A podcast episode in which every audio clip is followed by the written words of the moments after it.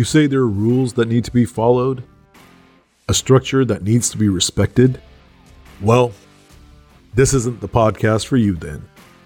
This one, it's for the rebels, the difference makers, the trailblazers.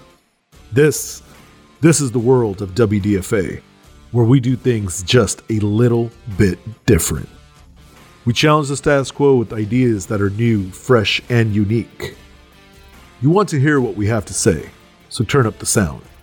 Because, ladies and gentlemen, we don't f around. Hello and welcome to the world of WDFA. My name is Raj, and today we're going to talk about why your bachelorette gift bags need custom t shirts. Now, let's be honest. Life is about creating memories, and when we as a species enter into the life of holy matrimony, we'd like to have one big party with our homegirls and or boys. Am I right? Today, we're going to talk about why that bachelorette gift bag needs custom t shirts inside of them. Let's be real. When you're on that bachelorette party, you're not girls.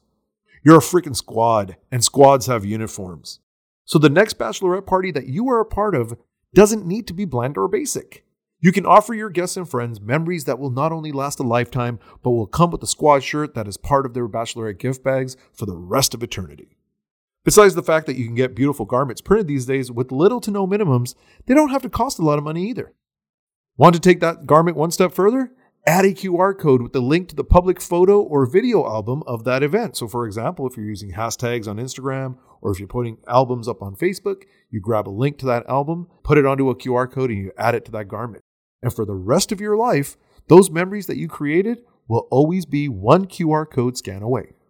If any of this sounds good and you have any questions, please feel free to reach out to us. We are here to help you get the best bachelorette gift bag that you possibly can.